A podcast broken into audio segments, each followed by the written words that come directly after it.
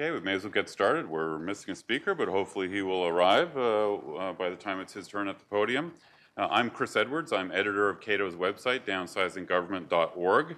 Uh, thanks uh, uh, for all you folks coming today. infrastructure is certainly a priority issue for the new administration. President Trump has repeatedly called for a trillion dollar uh, infrastructure plan, uh, we don't know exactly what that means. Uh, does he mean a trillion dollars in new federal government spending? Uh, or does he mean the plan put together by his advisors, Wilbur Ross and Peter Navarro, uh, that called for a tax credit for new investment in infrastructure? Uh, I'm not a fan of either of those approaches, so I'm hoping that the White House is open to different ideas on infrastructure reform, such as the ideas that our panelists are going to be talking about today. Uh, everyone agrees that America uh, needs to improve the efficiency of its infrastructure investment. Uh, Trump has talked about deregulation as one way uh, to reduce the cost of infrastructure and thus boost uh, the quality of our infrastructure investment. Uh, he's talked about, for example, reducing the cost of highway building so we would get more and better highways. And so I think that's very positive. Uh, the main reform that other nations have pursued to upgrade their infrastructure in recent years uh, is privatization and public private partnerships. Uh, for example, it's been three decades now since Margaret Thatcher privatized Heathrow Airport uh, in Britain, which has launched uh, a global sort of revolution uh, in reforming airport management. half of Europe's airports are now private. Donald Trump has called U.S. airports, which are owned by the government, uh, in, in, all the 50 states. He's called them third world. Uh, so what's Donald Trump going to do about that? Uh, we will see, but I hope he uh, looks at some of these uh, international reform trends uh, and adopts some of these Thatcher-style reforms here in the United States for our infrastructure. our panel today will, dis will discuss what Trump may do and should do on infrastructure reforms. we have experts here on highways, on public transit, and on aviation. Uh, in my own writing on infrastructure, I've borrowed heavily from all of these speakers today. Uh, I would encourage you to uh, go to the websites of Cato and uh, the institutions represented here today uh, to learn more about infrastructure. So I'll, I'll introduce uh, our four speakers and then we will get going. our first speaker is Ron Utt, who is a research fellow at the Maryland Public Policy Institute. Uh, for many years, uh, Ron was at Heritage Foundation, and he was uh, the go-to guy for pro-market reforms uh, on infrastructure. Uh, when I write about transportation issues, I always go back and look and see what Ron has said over the years to make sure I'm sort of on the right track. Back in the Reagan administration, uh, Ron was the associate director for privatization from 1987 uh, to 1989. Ron has a PhD from Indiana University. Our next speaker will be Marc uh, Scribner. He's a senior fellow at the Competitive Enterprise Institute. Uh, Marc writes about infrastructure investment, transportation safety, privatization, uh, and innovations such as automated vehicles uh, and unmanned aircrafts. Uh, Marc's writings on air traffic control uh, are crucial to the current debate about air traffic control reform, which I think will be a big topic of discussion this year. Uh, Marc received an undergrad degree in economics and philosophy from uh, GWU. Uh, our third speaker will be uh, Baruch uh, Feigenbaum, who's Assistant Director of Transportation Policy at Reason Foundation. Uh, previously, Baruch was on Capitol Hill. He tra handled transportation issues for Representative Lynn Westmoreland. Baruch earned a master's degree in city and regional planning from the Georgia Institute of Technology. Uh, and our cleanup speaker uh, this morning will be Cato's own Randal O'Toole. Uh, he's an expert uh, on urban growth, planning, uh, and transportation issues. He's written tons and tons uh, of books and studies on those topics over the years. Randal's explored how federal subsidies distort local transportation choices, and his writings on urban transit really have been crucial to debunking a lot of the fairy tales you will see on light rail systems in city after city across the United States. Randal's been really crucial in that debate. Uh, so I think each speaker is going to talk for about 10 minutes, so then we can uh, hopefully have some time for a Q&A. Again, thanks for coming.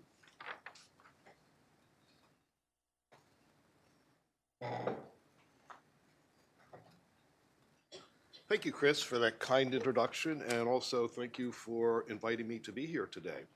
Uh, this is an interesting time to talk about infrastructure.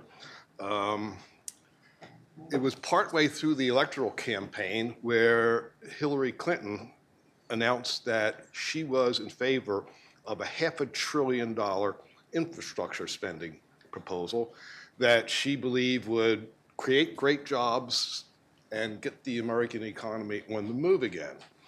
A week later, candidate Trump, who thinks larger, bigger, announced that he's in favor of a trillion dollar infrastructure plan.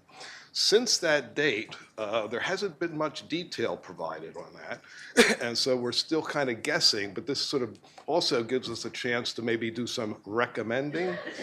because when you announce that you have a trillion dollar infrastructure plan, what you do, what you set off uh, in, in America and, and globally for that matter, is a huge money scramble. And the money scramble has already started. Um, the, uh, uh, the, the National Governors Association has provided the White House with over 400 shovel-ready projects that are ready to go, totaling about $120 billion. The uh, Senator Schumer has come out with the opposition's plan, also for a trillion dollars, which, as you would suspect, uh, uh, is, uh, is, is largely oriented toward his particular constituency. And of course, then there's Donald Trump's, and more and more of these things are coming through as everybody believes that there's going to be a huge amount of money on the table and they want to get it. but um, one of the important things that Trump has let us know, in a few details he has, is that it will be incentivized by $137 billion of, of, of tax credits to encourage the private sector to get more involved in infrastructure, provide the financing, uh, the management, and presumably the operation of these things. And this raises an important issue in infrastructure in America because we really have two kinds of infrastructure. We have private infrastructure. When I say infrastructure, we're typically, talking about physical, long-lived assets to provide the, society and people with a flow of useful services.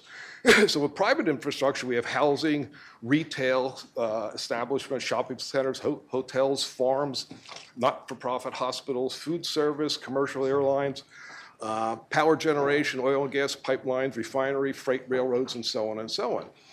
and then in public infrastructure, we have generally roads, transit, airports, air traffic control, passenger rail, water supply, wastewater treatment, and so on. Now, there's a difference between the first and the second, and it's not just the ownership. The items listed in the first are not cited as a problem. In fact, if anything, you tend to overproduce that kind of infrastructure. And many policies, for example, agriculture policies in America are designed to curb food production. It's very difficult to build a new hospital without getting approval because there, there would otherwise, they believe, be a glut of hospitals. And if anything problem we have in housing production is we tend to overproduce, creating nasty cycles. In public infrastructure, however, these are where we have all the deficiencies, where, where we have shortages, where we have terrible conditions, potholes, bridges that are technically obsolete, water systems that don't work, and um, the uh, uh, and this is where a lot of people talk about the infrastructure crisis. But the question is, is it really an infrastructure crisis or is it a crisis of socialism?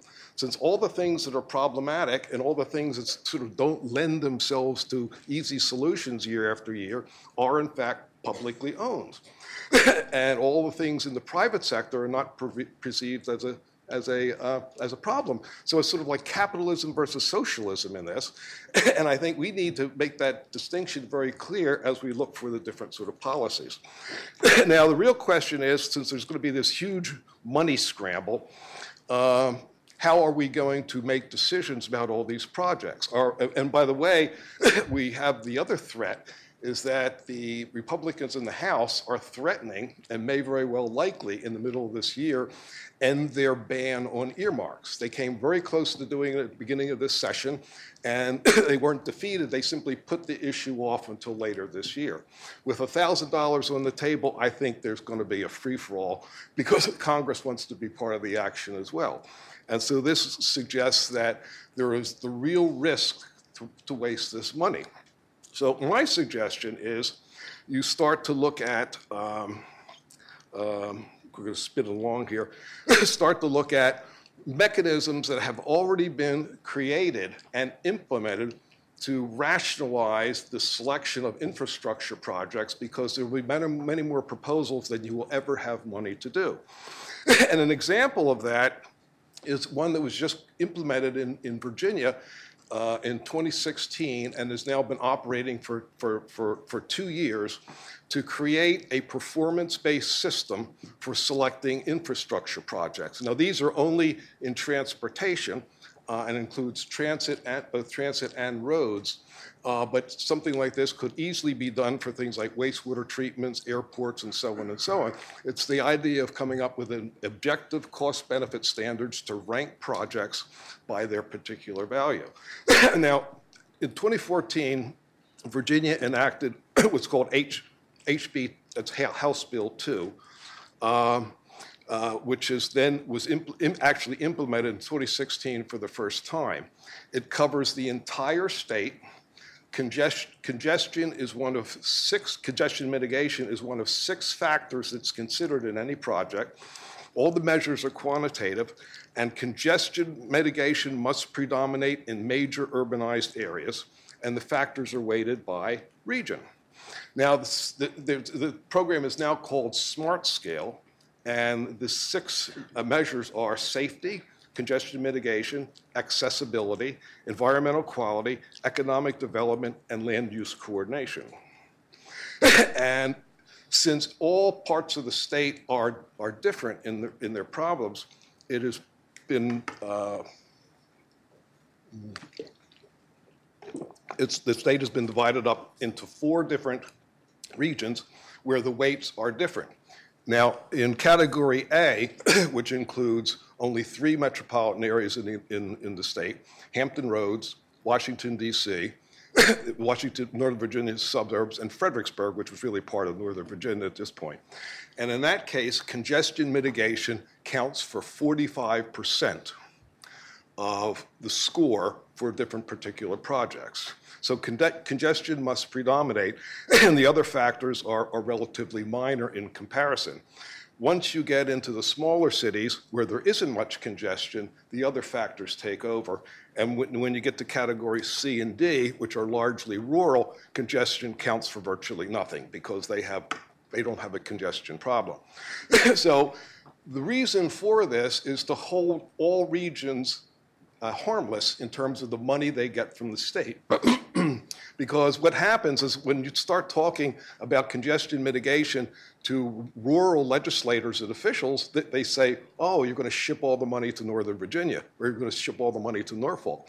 This allows everybody to tailor their state money uh, to the particular needs in their community. Now, in each of the factors, we have uh, several sub-factors. For example, in accessibility, it's access to jobs, uh, which is the, the, the, most critical part, uh, uh, access for the disadvantaged, and modal choices, which is a sap to the transit industry. Environment, we have air quality and energy. Uh, economic development section, we have uh, support for economic development, intermodal access, and travel time reliability, which also relates to congestion mitigation. Now, how the process works is that all the projects that are put forth are new projects or substantial revitalized projects that will cover the next six years, and it includes transit. Uh, metropolitan uh, MPOs and local governments submit their particular projects to the VDOT, uh, VDOT scores and measures the dollars, measures the benefits per dollar according to the scale that applies to each reason over the six different factors.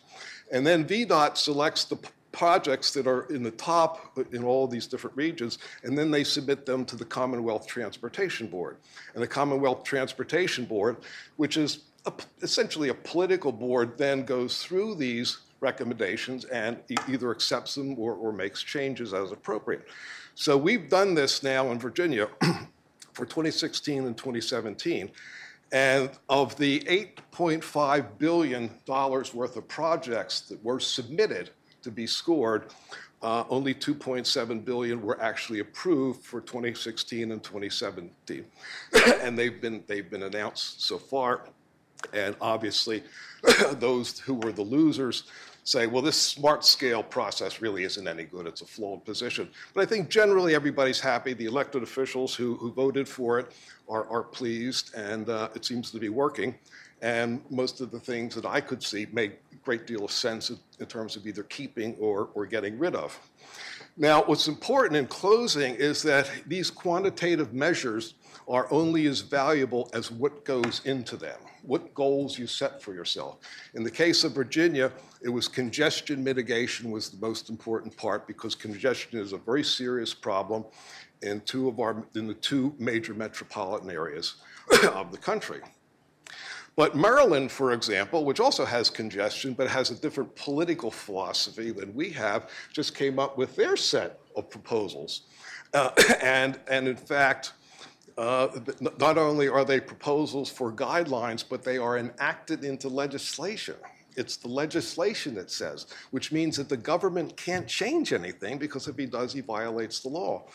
But these, uh, as you can imagine, with, with a very liberal legislature in Maryland, that the, the, the, the, the, the, the scale factors that they include, the factors are largely pro-environment, pro-transit, pro-bicycle, pro-walking. And as Governor Hogan pointed out, it would be almost impossible under this standard for Maryland DOT to approve any highway projects uh, because it, the thing is so biased. But again, this is a real problem because it's enacted into law.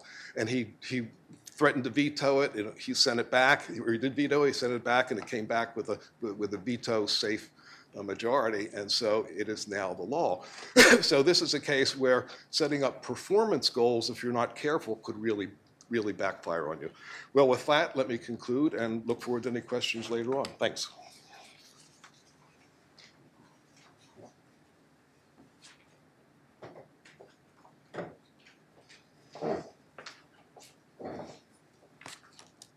Hi, everybody. Uh, thank you, Ron, and uh, thank you, Chris, uh, for moderating. Um, I'm going to talk about, as, as, sort of Ron alluded to, we have this we have this issue of trying to apparently find a trillion dollars worth of infrastructure projects uh, over the next 10 years. Uh, from and this is coming from both parties. Um, what I want to talk about today is getting the most bang for the buck and really trying to shift some of these costs and project risks away from the taxpayers. So, and you've, you've heard um, Speaker Ryan uh, and uh, Leader McConnell both say that that trillion dollars uh, will not be a trillion dollars of new federal spending. So, the two areas I'm going to talk about today of getting the most bang for your buck out of infrastructure investment are financing reform uh, and regulatory reform. Um, with respect to financing, and this is an important distinction between financing and funding, financing is, is where uh, these entities, these government entities, uh, with uh, a private sector partner, uh, enter the credit markets uh, and use debt financing to construct uh, these infrastructure projects. Contrast funding is, is coming right out of the Treasury. Um, so, infrastructure financing and public-private partnerships. So these, these can and they do shift costs and risk away from uh, the general taxpayer. Um, now, one problem for uh, increasing uh, private sector involvement in this sector is that uh, on the public side, they're able to ac- uh, access uh, tax-free municipal bonds, while the private sector yet, generally does not enjoy such a tax advantage. Um, the ideal solution here would be uh, to, uh, to level financing and eliminate uh, the municipal bond tax exemption, but uh, that is uh, politically unrealistic, at least at this point. So the second best solution here is to expand tax-free debt financing uh, for public-private partnerships.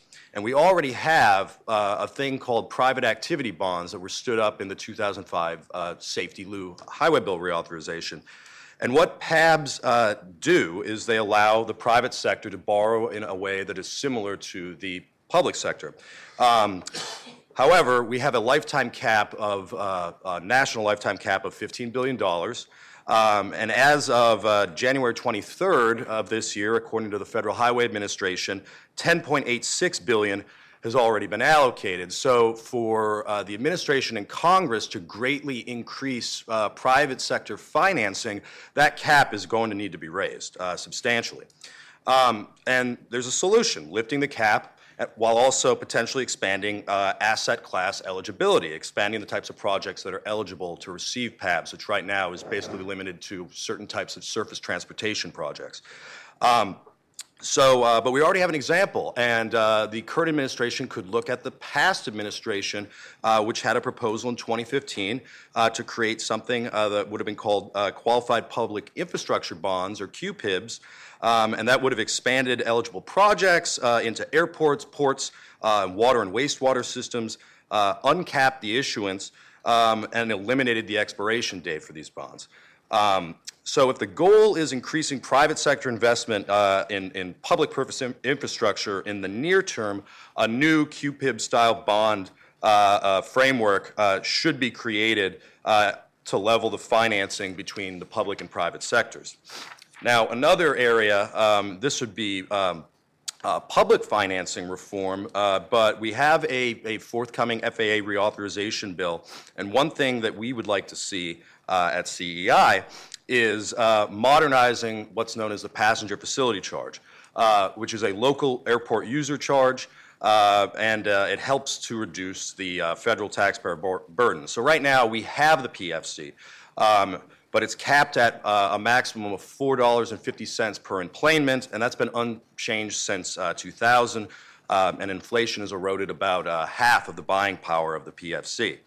Um, many airports are approaching their debt limits, um, so if we were to modernize the PFC to eliminate that cap uh, and allow the airports to raise their, their passenger facility charge, that those PFC revenues can be used to back bonds, allowing uh, the airports to reaccess the credit markets that they're uh, soon to be shut out of if they haven't already been.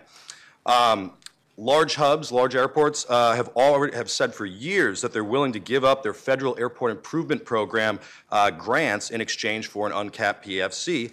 Um, and uh, fortunately, we uh, uh, last week we saw legislation introduced from an unlikely duo, uh, duo uh, ranking member of the House Transportation Infrastructure Committee, Peter DeFazio, and Thomas Massie, a Republican member of the of the committee. and their bill would uncap the PFC while also proportionally reducing AIP funding. Now, moving on to regulatory reform at USDOT, um, I think there's, uh, there's uh, I'm going to go broad on what we should do uh, to move in a general positive direction, um, but then I'm going to give some specifics uh, at the end. Um, so, uh, many of you know that Executive Order 12866 back in 1993, signed by President Clinton, ordered regulatory agencies to, whenever possible, specify performance objectives rather than specifying the behavior or manner of compliance that regulated entities must adopt. So this performance-based uh, approach to regulation has been uh, has been uh, uh encouraged for uh, for many years now. Um, but uh, despite attempts to move away from the more onerous prescriptive safety regulations at DOT, the agencies at DOT um, uh, have at best been uneven in moving towards this approach. I can give a few examples. Um, so the National Highway Traffic Safety Administration, which regulates auto safety in the United States, their federal motor vehicle safety standards, uh, particularly their crash worthiness standards, are generally performance based. Um, for instance, a, uh, for the airbags, they're not telling you how to design your airbags. Uh, they set a, a, a force threshold uh, and then the automakers can decide uh, how to meet that standard with whatever technology they want. Um, in contrast, at the FAA, uh, there have been efforts to move away from the more prescriptive uh, safety certification uh, rules that have been on the books for many years. Um, and we did see uh, in recent months uh, small aircraft certification reform that moved in this performance based direction. Um, unfortunately, when we're seeing things like uh, emerging technologies, uh, especially unmanned aircraft systems, uh, you're seeing uh, the FAA continue to turn out very onerous prescriptive rules that restrict all sorts of operations. Uh, and the only way to get around those uh, is to request and receive a waiver. Um, and that is a very difficult process. Now, the Federal Railroad Administration has some performance-based rules. Um, uh, bridge inspection management plans uh, are performance-based, for instance. Um, and it, it proposed in uh, late 2006 uh, alternative passenger rail, uh, rail uh, car crashworthiness standards that would have adopted a performance-based approach and allowed the introduction of new technologies that could have improved the design of American passenger rail cars. But at the, you know, while they were developing that proposal uh, in 2016, they also proposed a rule that would require a minimum two-person crew. Um, and that cuts against an ongoing effort uh, and mandate from the FRA uh, that railroads install um, uh, positive train control technology, which is a, a suite of, of uh, communications and automation technologies uh, that uh, one of the business benefits the FRA has cited uh, in the past uh, is reducing crew sizes. Um, in the same way, we're moving toward uh, self-driving cars. in the future, there's no reason we shouldn't be able to move toward self-driving trains. Um, but this was clearly political uh, done at the behest of, uh, of railroad unions. Um, and that's the sort of thing, these prescriptive rules that don't allow uh, new technology uptake, these are the kinds of things we could see, really forestalling innovation, driving up costs, and really disadvantaging uh, consumers. Um, so, broad reform, I think Congress should require uh, in legislation a comprehensive regulatory review of, of uh, the, the, DOTs uh, and, their ag- and the agencies' uh, safety regulations and develop performance-based alternatives to the remaining prescriptive rules. And then to also require that all new rules be outcome-based, performance-based. Um, uh, and like I was talking about, special care needs to be paid to some of these emerging technologies uh, that may not be subject to regulation at this time. Uh, self-driving cars, uh, for instance, are not, um, but uh, they soon will be. And uh, there's a real risk of adopting uh, non-technology neutral prescriptive standards that could really cause us to forego the many benefits these technologies promise uh, for the future.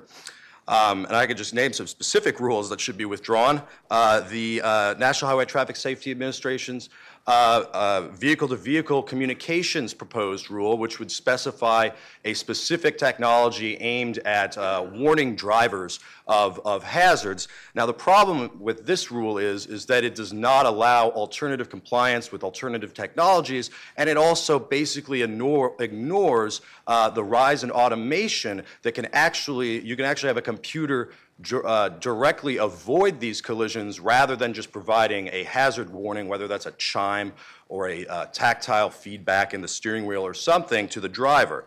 Um, the FRA uh, two-person crew, uh, crew rule makes no sense. Uh, it should also be withdrawn. Um, and then uh, a final example would be the, the Surface Transportation Board's proposed reciprocal switching change. Uh, and what they did, basically, you had uh, freight railroads, which were largely deregulated uh, in the early 1980s. Um, uh, for many, for about 30 years, you had a standard that requ required a, uh, a showing of anti-competitive conduct on the part of the railroads in order for the Surface Transportation Board uh, to force railroads to interchange each other's traffic. Um, now, uh, over 30 years, there have been no, uh, there's been no, uh, uh, uh there's been no evidence of, of any anti-competitive conduct on the part of the railroads. So the STB's solution uh, to this was to simply eliminate the anti-competitive conduct requirement and allow it to arbitrarily impose uh, uh, these switching arrangements. And really, these are backdoor price controls. Uh, and these are, this is another example of, of agencies going in the wrong direction while also simultaneously being ordered to go in a more uh, sensible, economically efficient, performance-based direction. And finally, um, uh, President Trump, in his, uh, in his joint session to Congress address, said, you know, he, he did tout private financing, which I thought was, I, I, was good. There weren't many specifics, or there were no specifics, um, but at least he was talking about it. Um, but one thing that did trouble me is that one of the two principles he said would guide his infrastructure plan are Buy America uh, provisions. Um, this is a mistake. Uh, this is all this will do will needlessly drive up the costs of infrastructure projects, and we've seen this play out before uh, with the stimulus uh, uh, under President Obama. You saw uh, between 2009 and 2011, uh, due to these Buy America steel and iron provisions, uh, you saw costs increase by uh, 5.7 billion, I believe. Um, that's pure waste. That's money that could have been that could have been spent elsewhere, could have been used uh, for other projects. Um, and these are this is exactly the opposite direction you'd want to be going because under the uh, under credit assistance, federal credit assistance, uh, such as uh, private activity bonds, the pub the private sector partner would be required to abide by these Buy America provisions unless they receive a waiver. So this uh, the the Buy America uh, or the call to strengthen that uh, cuts against the president's call for more private sector investments. So I think this approach really needs to be uh, rethought uh, at the administration uh, and in Congress. Um, uh, if we do want to see uh, private sector investment really take off. Uh, so, with that, I will conclude and I look forward to any questions.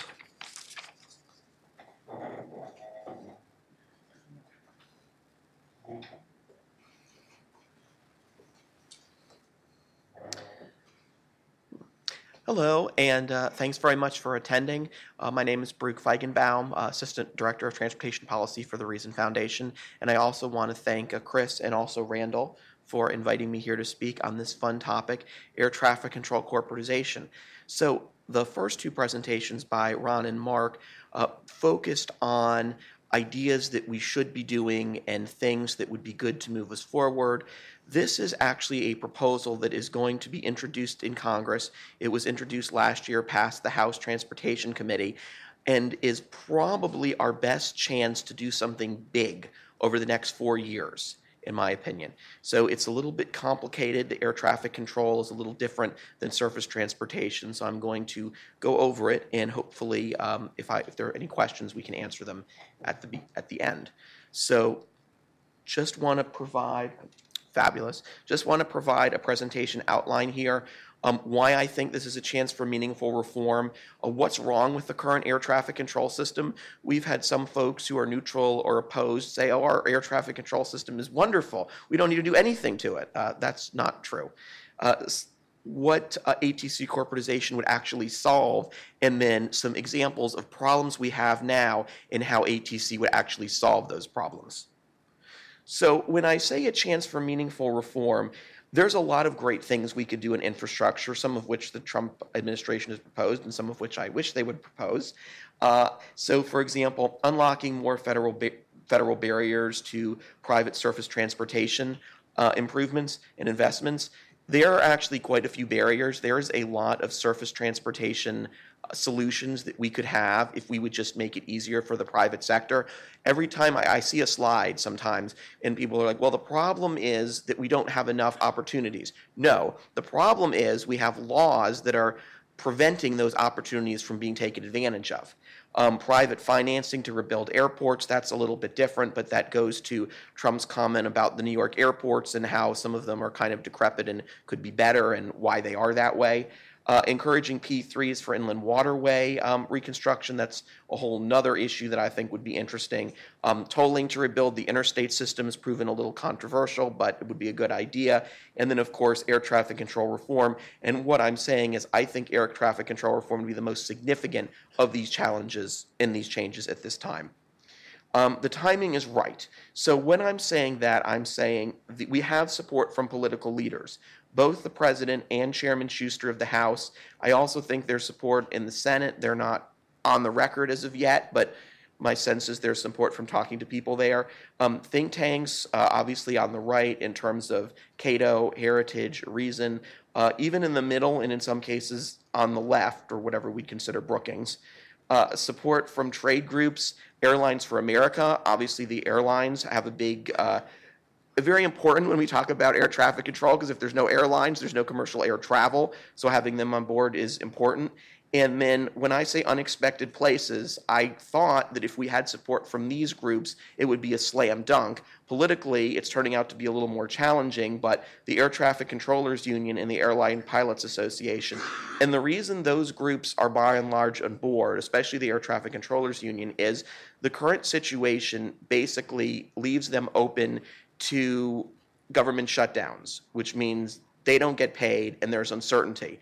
And even though they're part of a union, and typically unions are not big fans of privatization or any, any type of corporatization, the uncertainty has gotten so bad for them with this current system that they're like, please get me something else, even if we have even if they have to give up some of their union-ish protections. So what's the problem? Okay, so there's really three main problems here. One is the FAA is the government agency designed around the precautionary principle. I know that's shocking, a government agency designed to be precautionary. Uh, they're hesitant to embrace major changes for the 21st century, including what we need to upgrade the aviation system. Uh, the air traffic management um, should be using richer information. It uses right now what we call a single locus of control. And because of the various technology and upgrades in computer software over the last 50 years, it can now get to a more robust system.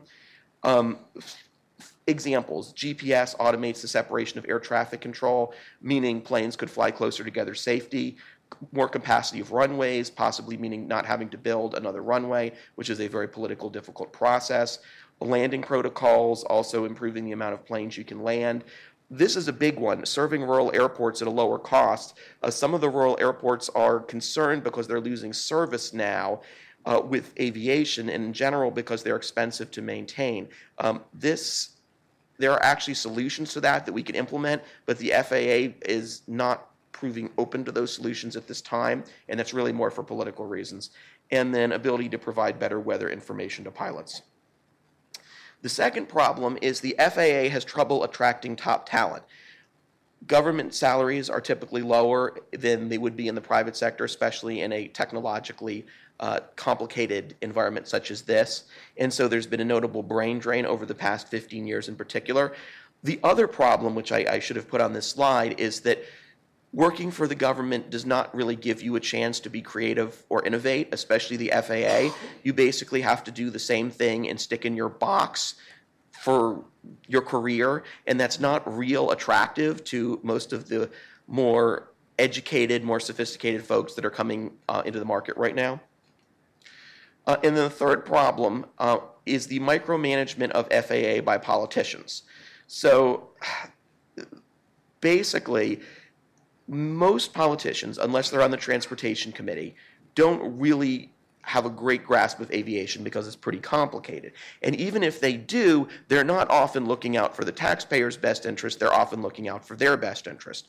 Something else which I know will not shock you there is oversight and interference from at least eight different sources right now both transportation committees, both funding committees, uh, GAO, DOT, IG, the Inspector General, um, OMB, and the DOT executive. Uh, maybe I should have put CBO on there as well. So it's really hard to operate a professional system when all of these folks are weighing in. Some of them have weighed in to say how bad the current system is, which is understandable. But if you're always going from negative report to negative report to negative report, it really makes it hard to make positive changes. And as a result, as I like to say, the FAA focuses on pleasing the political folks, not their aviation customers, the passengers, and that's who they should be focusing on. So, how does ATC corporatization actually solve this problem? What it does is it separates the air traffic organization from the rest of the agency. So we're just spinning off that small part of the FAA. It actually brings FAA into guidance with ICAO recommendations, a worldwide aviation group. Every developed or first world country in the world has some form of separating separated ATO from a safety regulator except for the US. Let me say, say that again. Every first world developed country, be it here, be it in Europe, be it Canada, be it wherever, has separated these agencies because they recognize that it doesn't belong. We are the only one that has not done this. Some have separated them in different ways. They're not always corporate. Uh, sometimes they're different type of nonprofit, but they're all separated. And the majority have a, a corporatized or privatized system. And the best example is NAV Canada, which isn't to say we're going to copy Canada, because obviously we've got a few more people than they do. But if you look at their overall system and how it's actually lowered costs, it seems like a good system for the US. Um, we are a large geographic area like Canada, so there's some similarities there. How would it solve the problem in terms of funding? I think this is a big, a big question. And because there previously wasn't a revenue title, something that could not really be identified and something that's a sticking point for some issues. So what it would do is it would shift from funding air traffic control from aviation user taxes to charges paid by aviation customers. And so what happens right now is the user taxes go into an aviation trust fund and must be appropriated. Now, the problem with this, and we see this in inland waterways as well, is that doesn't mean that the appropriators, um, OMB, whoever, necessarily wants to provide the full funding. Sometimes they will hold back the funding because they decide they know best, which is very interesting. If there's a government shutdown, there's no funding. I'm sure remember a few years ago, there was a whole thing with senators getting home from their districts, and magically they did certain things for aviation. Uh, but in theory, there's not funding if you have a government shutdown, could be diverted. Uh, the charges paid by aviation customers, it would conform to more of a user's pay, user benefit system, which is something that we at Reason, I know at Cato, also strongly support. And then it operates similar to the utility customers in that you pay for what you use. There's a direct link for how much an airline or a general aviation or a business jet or whatever, how much that particular operator is paying and how much they're getting in return, which is not something we see right now. Governance, another issue that is important. What the ATC corporatization does is it provides a governance board that represents key aviation stakeholders. Now, for some reason, there's been a lot of controversy, and people think this board is made up only of the airlines. That could not be further from the truth. The board is made up of airports, of ATC employees, of the flying public. We're, there may be some changes. We're still seeing if airports have a technical slot or not in the full bill, but it's not only airlines, it's all members of the traveling public. And this board sets policies for corporate corporation. So the board is the one actually setting the policies of knowledgeable aviation folks. It's not some politician. It's not some special interest group. It's not whoever happens to uh, you know draw the long straw or however else some sort of arbitrary process would go. All right, and so I want to just briefly um, summarize again how ATC, ATC corporatization solves the three problems that I identified before. So again, FAA is a government agency designed around the precautionary principle.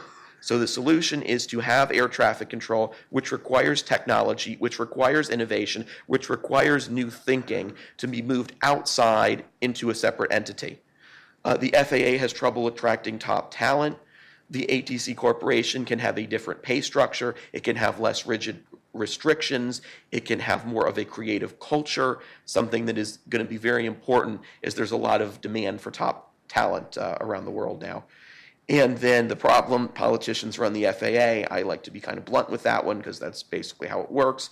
The ATC Corporation will have an independent board of users, folks who actually understand aviation, actually understand the problems, and are knowledgeable to actually fix them. So support is growing, but not everybody is quite on board yet. So I do want to mention some of the opponents and why I, I think they're opposed. So the National Business Aviation Association, NBAA, um, is strongly opposed. And so it, it's actually interesting. Some of their users are classified as commercial, and some are classified as non commercial. And so, in this particular instance, the commercial users would pay more, although the non commercial wouldn't. And the reason that there's even that classification is very stupid, but it would take me 10 minutes to go into, so I'm not going to do that but they are heavy users of what's called the TRACON airspace. So 12% overall of the aviation, but 20% of the users in New York City during peak periods, which is obviously a major market and one that's heavily congested right now. And so our opinion approach is that users should pay regardless of the type of aircraft. Uh, some of the business jet people would say, well, we're not flying commercial, so you know we should be exempt and we're saying everybody should pay. It should be a true users pay, users benefit system. uh, my, my good friends at Delta Airlines that I have a flight on tomorrow, so I don't know if they're here. Uh, they were previously strongly opposed, um, but now in the recent statements, they're becoming more neutral. Very interesting. They quit the uh, Airlines for America group over this issue, and it looks like they might now be trying to make peace with the group. Uh, they were previously opposed because uh, they were concerned that they would be losing out. They have a good government affairs group and they can easily influence politicians, and they really like that idea. So, um, under the new CEO, things are a little bit different. We'll see where that goes. Uh, current Democratic Party leadership, there's some opposition. Uh, they've been labeling it privatization, which I might like, but which isn't. It's corporate, corporatization. It's important to get that right. Um, we think there's some union issues there, even though the main unions actually support it. We think the other unions are jealous of these unions, and I don't even want to think about union politics, but something like that's going on. There also appears to be a rift um, between the current leadership in the House and moderate Democrats. I would say that a lot of the folks from the Clinton administration support this. They supported something similar, but not as exhaustive in their administration, as did folks in the Reagan administration, and we can go back and back. Uh, and yeah, the non-transportation unions, as I mentioned. Uh, generally, neutral folks, um, well, we'll see. House Ways and Means and Senate Finance, appropriators don't like losing money. Uh, there's been some behind the scenes discussions. I think things might be getting a little better now, but the public statements certainly haven't been great. And then general aviation, there's a lot of misinformation. General aviation folks are not affected. It would be ideal if they were, but politically that would make this even more challenging and it's really not worth it at this point in time. So linking GA and business aviation is incorrect, although some folks try to do that. And finally, one additional challenge uh, is the scoring of the proposal. Uh, the CBO scores the bill as new spending, even though if the revenue title was correct, we don't think it would be. But obviously, if you're a Republican in a district, you're not going to vote for something that looks like it's increasing spending because you're inviting a primary challenge. So we're looking to OMB, seeing what we can do on that. Thank you very much.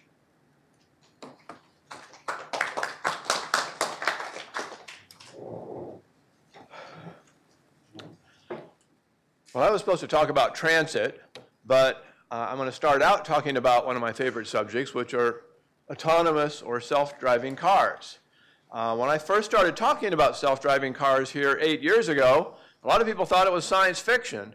And then Google was nice enough to uh, send one of his cars to Cato headquarters to uh, take some people on rides.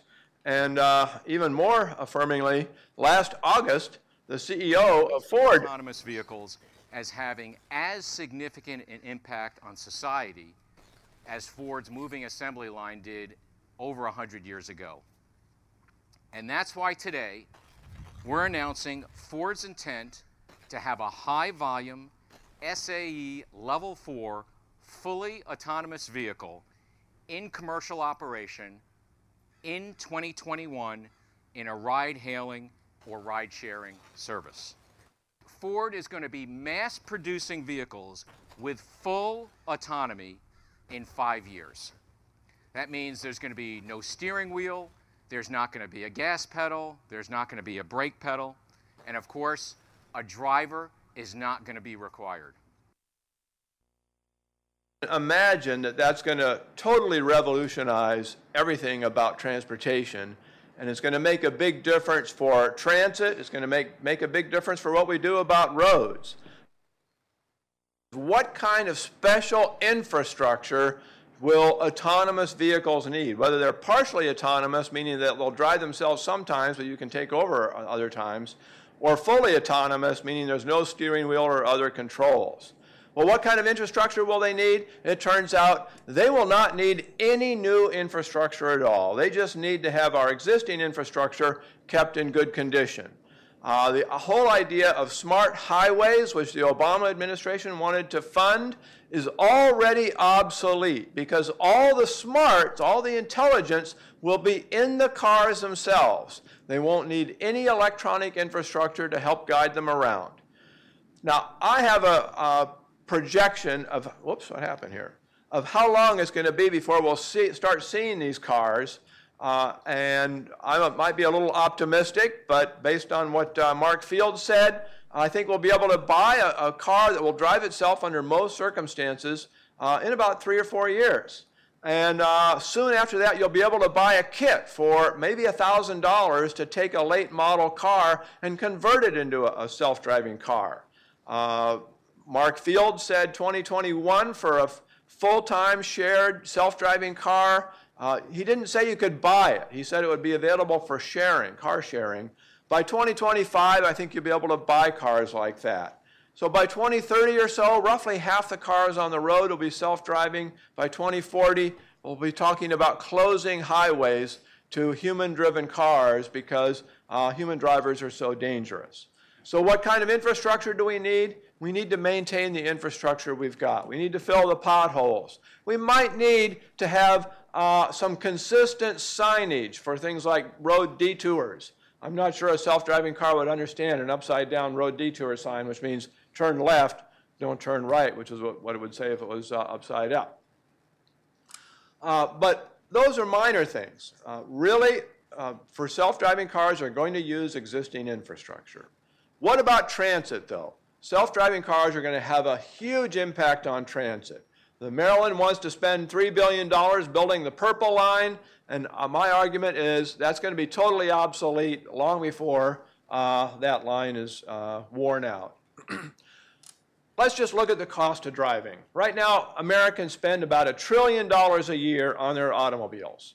And we drive about 2.7 trillion miles a year, which works out to about 40 cents a mile. Since we have a, an average of about one and two thirds person per car, that's 25 cents a passenger mile. Well, look at transit. Transit fares are all hovering around 25 cents a passenger mile. That's because they're trying to compete with the automobile. But if you don't have a car and uh, Ford out there or Uber or General Motors and Lyft have self-driving cars out there and you can call them up on your smartphone and they might be charging you 40 cents or even 50 cents a vehicle mile to uh, use their shared self-driving car, you look out the window and it's snowing or it's raining or it's uh, 90 degrees and 90% humidity, do you really want to walk to a transit station when you can push a button on your phone and have a car come to your door and pick you up, take you to where you want to go? And if there's two of you, it's cheaper than taking transit. If it's one of you, it might be a little more expensive than taking transit. You can imagine without those kinds of alternatives available that uh, light rail trains and buses are going to be running a lot emptier than they are today. When we add in subsidies, the picture changes even more. Last year, we spent about, uh, 2015, $73 billion subsidizing highways. That's a lot more than usual. Usually it's been about 40 billion a year. But at 73 billion, that's only 2.6 cents per passenger mile. That's for cars. Uh, that's for cars. When you add in trucks and buses and things like that, the cost is even lower. By comparison, subsidies to transit, just operations and maintenance subsidies, not counting the capital cost, are 41 to a dollar six, 41 cents to a dollar six per passenger mile. So decision makers are going to be looking at declining transit ridership and saying, why are we spending all this money subsidizing transit when uh, we could just put people in self-driving cars, maybe give people vouchers uh, who don't have uh, high incomes, uh, low-income vouchers, and they can use it for their self-driving cars. What is what do the implications of self-driving cars have for building new infrastructure? Well, if you have a really, really congested area, you might need new infrastructure. But self-driving cars are going to reduce the need for building new infrastructure and congestion. They're going to they're going to reduce congestion because the cars can operate closer together. Most congestion is caused by slow human reflexes Computers have faster reflexes. You'll be able to fit more cars on the road. Where you do need to build new infrastructure, I think you ought to build it out of user fees, not rely on general funds at all. Now, that might mean a public private partnership. And there's a certain kind of public private partnership that's usually used for roads. It's called a demand risk partnership. That's where the private partner puts up the money, collects the user fees, and pays back the cost of, putting, of, of building the infrastructure out of the user fees. And the public, public takes no risk at all. All the risk is taken by the private partner. And guess what? uh, infrastructure, as, as Ron Utt already mentioned, infrastructure that's uh, operated privately tends to be better maintained than infrastructure that's operated publicly. Infrastructure that's operated publicly but operated out of user fees tends to be better maintained than infrastructure that's operated publicly but operated out of general tax dollars. So, for example, uh, our state highways are operated out of uh, user fees, tolls, and gas taxes, and our local roads tend to be operated out of uh, uh general funds. So, uh, the percentage you've all heard about bridges falling down and things like that, the number of bridges that are actually uh, what's called structurally deficient has declined by more than 50% in the last 25 years, from 100, almost 140,000 to about 55,000 today. Almost all of that decline has been state bridges, and uh, most of the bridges, or disproportionate share of the bridges that are remaining that are structurally deficient, are local bridges. So uh, if we can get those local roads on a, a user fee basis, they'll be better managed. Similarly, with rail transit, uh, we have huge infrastructure problems, huge, uh, huge infrastructure backlog, and now agencies are starting to turn to public-private partnerships to, to build rail transit, such as this commuter rail line that was built in Denver and opened up last year. But that's a different kind of public-private partnership than a demand risk partnership that's used for roads. This is called an availability payment partnership, which means that the public, the private partner borrows the money, spends it, and then the public partner pays the private partner back. And uh, it doesn't matter whether anybody rides the train or not, or any fares collected, the public partner is obligated, in this case, to pay $5 million a month to keep that train running to the private partner. And so, really, it's as if the public partner borrowed the money but the public agency didn't want to uh, exceed its debt limit, and so it let the private partner borrow the money, and uh, it doesn't show up on the agency's books. Now, there's two problems with this kind of, of system. First of all, if, uh, if you're not worrying about paying for it out of user fees, your costs just go way up because you don't care. Somebody else is paying for it. So the very first light rail, modern light rail line built in America was built in 1980. And in today's dollars, after adjusting for inflation, it cost about $15 million a mile. Today, the average cost of light rail is 163 million, and there are some that are spectacularly more expensive. Uh, uh, Seattle just completed one that cost $626 million a mile. Uh, Los Angeles has just decided to build one that's going to cost $980 million a mile. And it's not going to be able to carry any more people than that line that was built in 1980 that only cost uh, 15 million a mile. So because we're not worrying about earning a profit, we're just spending wildly and building all kinds of infrastructure that we won't be able to afford to maintain. And that's the second problem. If you can't afford to build it out of user fees, you're not going to be able to afford to maintain it out of user fees until you get situations like this. The Washington Metro system, we all know, is falling apart, but it's not just Washington Metro. It's Chicago's Chicago Transit Authority. It's uh, MBTA in Boston. It's SEPTA in Philadelphia. They're all having serious, serious infrastructure problems because they're relying on tax dollars. The federal government helped to pay to build these, these lines, or in some cases they were privately built back when they were profitable. Local governments pay to operate them, and nobody's paying to maintain them, and so they're falling apart. I think instead of paying to maintain, putting up more tax dollars to maintain rail systems that uh, are losing tremendous amounts of money, it's time to think about replacing them with buses. This is a busway in Istanbul. It, it moves 200, more than 250 buses an hour. Each of those buses, this is a larger bus than we use in the United States, and it can hold 200 passengers. But even using a bus uh, that would be found in the United States, this busway can move more people per hour than the Washington subway system. So we can use buses anywhere there are rails in the United States, with the exception of New York City. Buses can substitute for rails. They can move people faster, safer, uh, and far less expensively. Uh, Denver has recently opened two new rail lines and a new bus line. The bus line goes the fastest, it goes 41 miles an hour, and the rail lines go about 20 to 30. Uh, the bus line cost the least, and it's the only one that didn't have a huge cost overrun.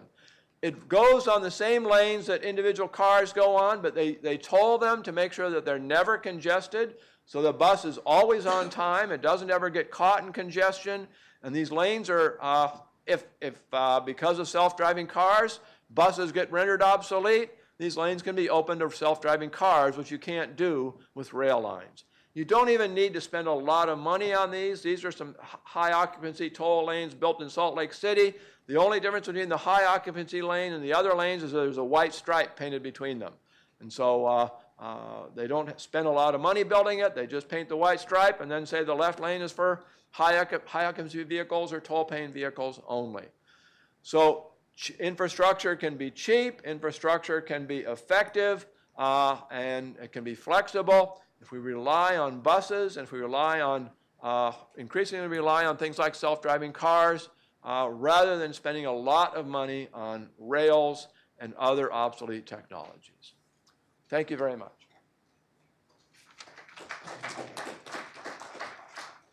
Thanks a lot, uh, Randal. So listening to all these uh, speakers, the diversity of ideas and topics uh, here is extraordinary. But it, you know, it made me think: what ties all of these uh, things together, and what ties them all together uh, is that the federal government has a huge uh, power over all of these different technologies and transportation modes.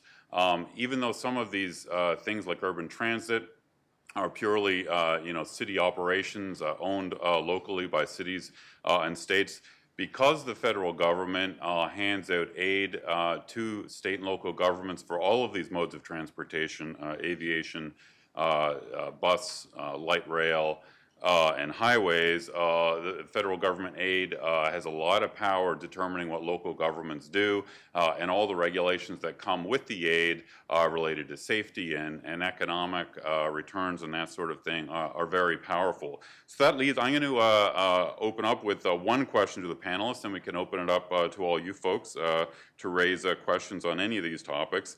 And you know, given the, the all, all this power that the federal government has is really centered in one person uh, now in the new administration, and that's the uh, new Secretary of Transportation, Elaine Chao. Uh, she oversees uh, the highway uh, program, uh, the transit program, and the aviation program, aid to airports and air traffic control.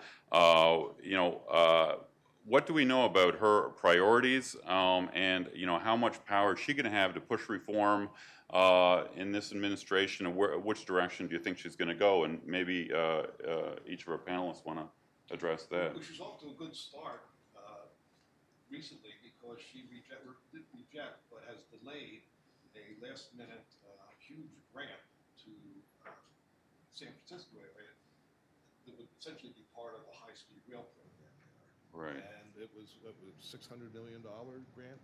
And uh, now, remain to see whether it ultimately gets rejected, but that's a, that, that, I think she's off to a great start there. Yeah, um, it's. I think it's too early to say. We don't have um, key personnel in place, uh, uh, uh, nor do we have uh, any iron, uh, uh, you know, ironclad policies put out there. But I've been encouraged by her stated openness to. increasing private sector involvement in the provision of infrastructure, and also looking at the bloated regular, regulatory state um, uh, of transportation. So um, right now, I'm, I'm cautiously optimistic, uh, but uh, we'll have to wait and see. I would say I'm, I'm, I'm rather optimistic as well. Uh, she was actually Deputy Secretary of Transportation in the first George Bush administration. And if you look at her priorities then, they were definitely free market friendly. Uh, she's a supporter of public private partnerships. She uh, is also very interested in air traffic control reform. Looks like she's going to be taking a trip to Canada to actually see how their system works. Uh, she used the former, I mean, sh- her father owned a shipping business, so she's been in the transportation uh, area from a business perspective and understands some of the problems inherent in sort of all of this government control. And the early folks that she's named um, have been pretty good. She's gotten some folks involved in the P3 world um, and in the investing world that she's already um, named or Donald Trump has named. So, yeah, it's early, but so far, so good. Great, so we can go to the audience for questions if you want to uh, uh, uh, wait till the microphone gets to you because we're videotaping this, uh, so we can get you on tape, uh, uh, maybe down front here in the, in the red jacket.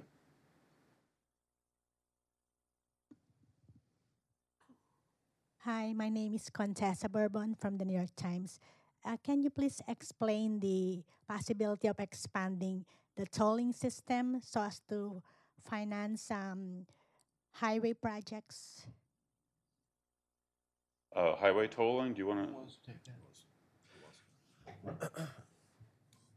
Uh, Are you talking about the legal possibility or the technical possibility? Because the technical possibilities are infinite.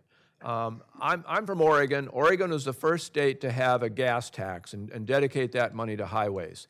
And now Oregon is the first state to be extensively testing a mileage-based user fee system. I was one of the first volunteers in the testing system. They sent me a little GPS thing that I plug into my car. The GPS transmits to a private company uh, how much I drive, and the private company tells the state uh, how much I owe them. Uh, and that's all. And so uh, I don't feel like my privacy is being invaded. That system can be used to have variable tolling uh, on, on congested roads that will relieve congestion. That system, system can be used to make sure that local governments get their share of the money. So when I drive on a local road rather than a state highway, uh, my money goes to the owner of that road rather than the state. Uh, so I see this as very uh, positive, and uh, I'm looking forward to seeing it adopted nationwide. I think it'll probably end up being transitioned in where uh, uh, the state might say all new cars have to use this system, and old cars can still use the existing gas tax system for so many years. Yeah, and to, speak to some of the specific legal barriers, um, you know, we have a, a prohibition on states tolling their own interstate segments uh, with a with a limited uh, exemption for a, uh, a a tiny pilot program. Um, so I think, uh, as Randal said, uh, these barriers um, uh, uh, set by Congress would need to be eliminated before we'd see any significant expansion of, of tolling. And in particular, if you'd want to see more private investment uh, in uh, uh, public-private toll roads, absolutely financing reform would be would be key to that as well. So it's a it's up to Congress. Maybe down, down front here?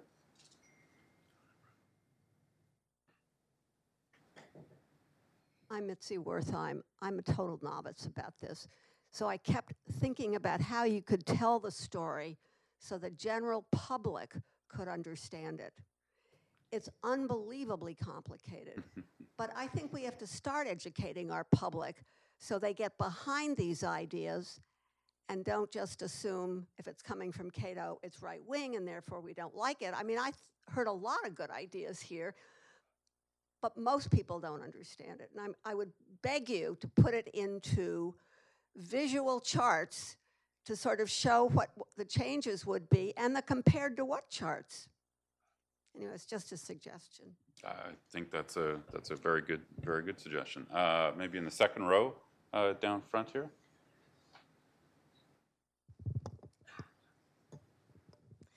Ann Stone. Um, I have a question about uh, any advice you all have to get the transportation industry to accept new technologies. For example, you talk about you know redoing bridges and roads. There are materials that are a lot better than concrete and asphalt that are out there now, and we're not using it. Um, in fact, there's one person I know that invented something that's used to fill potholes in Minnesota and I think Kentucky, and the, the filler is so effective the road crumbles around it and the potholes fill remains. Well, why don't they do the entire road out of it? Um, also, bridges, we know one of the problems using concrete, they catch on fire. They burn, they melt, they, they collapse. There are materials where they can be built that are fireproof. So, how do we get the government to look at these new technologies so that if we're going to rebuild infrastructure, we do it smart and we don't do it stupid? I think I think starting uh, we need to start with um, procure, uh, procurement reform uh, and requiring uh, yeah open uh, procurement and competitive bidding. Um, a lot of these problems, while there are many at the at the federal and state level with the with the procurement rules, um, really go down to the local level where you have uh, municipal engineers who have been doing the same thing for 20 years, have relationships with specific suppliers, Um, and you see this across the entire, uh, uh, not just for transportation infrastructure, but it's uh, uh, notorious in the water and wastewater sector. So I think open procurement, competitive bidding, start there, and then see what happens. I think more, more private ownership would also be helpful because the problem you have in, in procurement process is the low bidder wins. And that's not to say that they're necessarily cheating anybody, but in fact, there, there's an incentive to use less expensive materials. And a lot of the materials you're talking about are more expensive, but they last longer. But nobody really cares about that at the bidding process. You're, you, the contractor, are obligated to finish a product to a certain standard, and it doesn't make any difference whether it lasts 10 years or 30 years. Now, if you're a private owner, you have a great deal of incentive in using materials that will last 30 years if there is a sufficient payback and it's justified, then they will do it. So you, ha- you have a system now that, that has no internal s- incentives to adopt technology because invariably the technologies are, are more expensive. And in, in the public sector, there's no way to capture that gain. So. Th- This is one of the, the widely discussed advantages of so-called public-private partnerships, like the, the, the company that uh, built uh, and is uh, now operating and managing the Capital Beltway uh, toll lane expansions. They're responsible for, they've designed, built, and they will operate for the, the long term. So they have an incentive to use materials and procedures and structures that, that minimize their long-term costs. Uh, Maybe back down over here?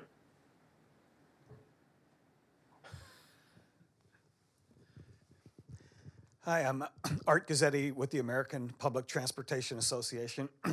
Uh, Thanks for the invi- invitation to be here. Uh, Comments on private sector participation. That is indeed a good thing, and some references were made about uh, places in transit, uh, particular where there is a private sector, the the Denver project. We're on the cusp of the Purple Line here in the region, uh, Florida, Texas, passenger rail projects. But even beyond that, uh, my question is, uh, it- really a, a straight question uh, uh, for an answer.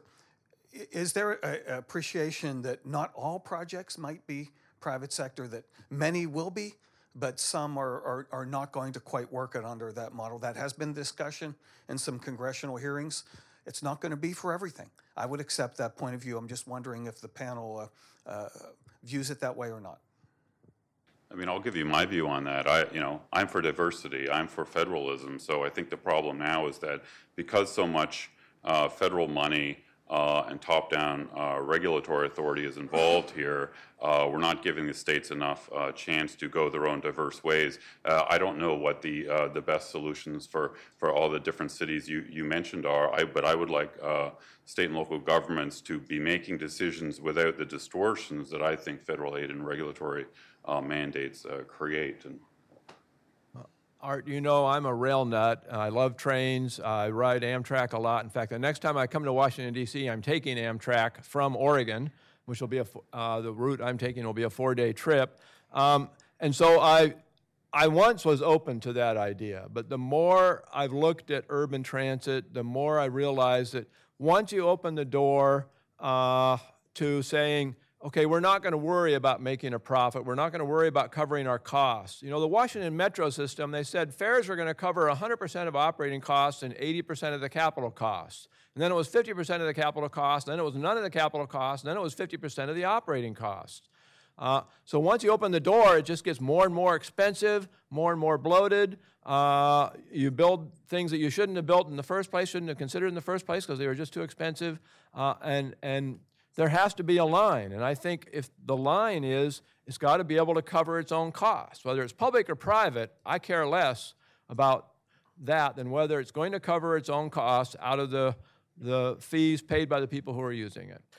So, And maybe we ought to have another session, and you and I can debate that. Art, I mean, I would say we, we have this discussion internally at Reason, and to be to be perhaps a tad controversial, if there are truly areas people of need that can't be served in the private market, maybe we would be open to looking at that and how it could, you know, uh, some some sort of public funding. The challenge is right now, it seems like a lot of rail projects, uh, particularly rail projects and even some bus projects, are being built for choice riders, not transit dependent riders. In my personal view, is that the transit dependent riders, which are folks that do not have a car, don't have transportation any other way, if we're providing some sort of government funding, um, you know, especially federal, but you know, local and state, that should be our priority. And I don't think it is right now. So I guess, you know, and in theory, I think you raise a good point, at least in my mind, but I think we need some reforms as to how we're doing it currently. Maybe down uh, front here. Thank you very much, uh, Michael Kurtzig. I live in China part of the year. I've taken the Chinese high-speed trains. I've been in France and taken a high-speed train, and in Japan, high-speed train. This country seems to be a natural for high-speed trains. It's huge. The distances are huge. Why aren't we emphasizing that? What, what is the problem of not making New York an hour from here, or flying, or going from uh, Miami to, to Washington, the way you do from Shanghai to Beijing in five hours? That would take a tremendous load off the roads, it seems to me, and off the highways also. So, what is the problem? Is it a political problem, a, a money problem? What is the problem there? Thank you.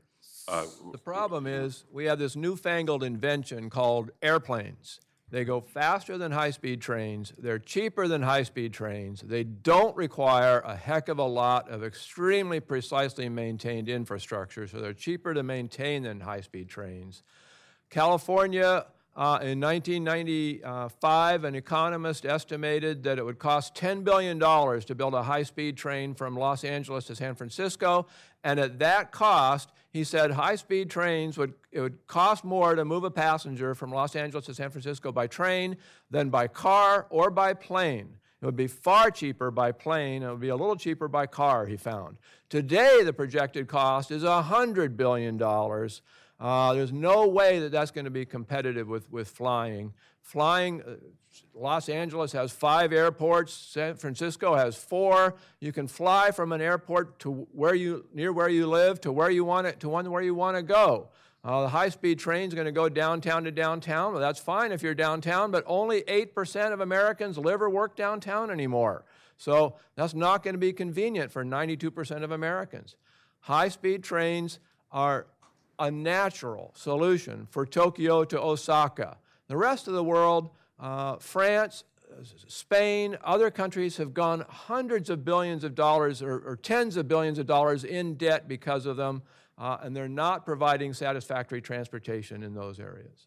Two, two quick points. There's been numerous stories in the Wall Street Journal and elsewhere about what uh, boondoggles a lot of the Chinese infrastructure uh, projects, including their high-speed uh, uh trains are. Uh, Randal has an excellent essay up at downsizinggovernment.org a Cato site uh, on exactly those issues that you raised. Maybe down the middle here.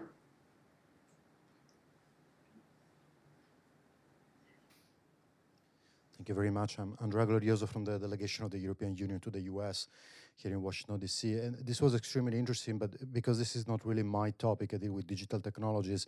It was a lot of data to process, so maybe I missed it in the panel, I apologize in advance. But in all the calculation for the cost that I've seen that, uh, are environmental costs included in the calculations? Uh, and it, it's a very honest and not biased, a loaded question. Do we have numbers whether, for example, a massive increase in, elect- in uh, autonomous cars will be environmentally less costly in the long term than using trains or planes or any other means of transportation.